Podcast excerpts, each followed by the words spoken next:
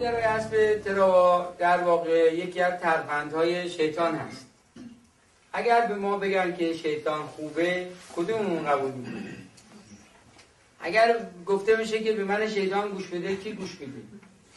چون خلده مقاومت نشون میده.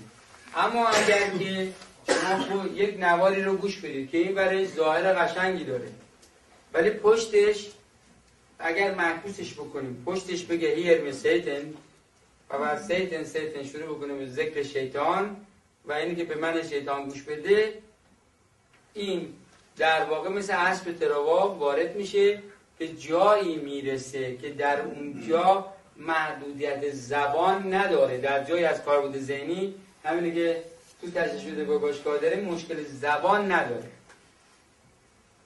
و قابلیت شعور زده شعور و معکوس زده معکوس رو داره. یعنی قابلیت پردازش پیام پشتش هم داره. یعنی می‌تونه دیکوده کنه این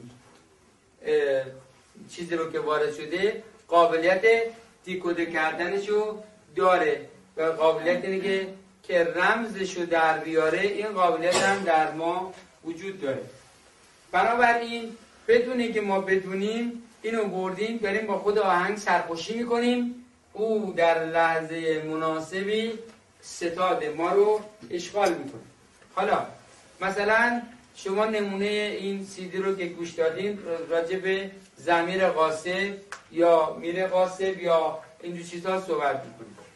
خب ظاهر قضیه ساده است و چیز پیچیده هم توش نیست و یک شعر ساده است آهنگ ساده است اما پشتش پیام رو که به ستاد میرسونه داره اون زمیر اصلی ما رو قاسب معرفی می‌کنه.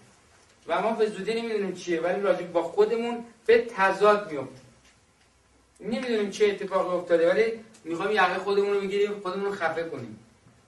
و نمونه ها و مسائل مختلف زیادی که حالا در مورد موسیقی گروه های شیطان پرستاب و موسیقی های خارجی که خیلی مفصل در از ایناست و در واقع دستور خودکشی دستور استعمال مواد مخدر و و چیزهایی رو به ما القا می‌کنه و نسل به نسل جدید در دنیا نمی‌دونه چیه ولی دوچار یک ناآرامی لجام گسیختگی و یک تمایلات ناخواسته ای است که خودش نمی‌دونه از کجا اینها ریشه می‌گیرن.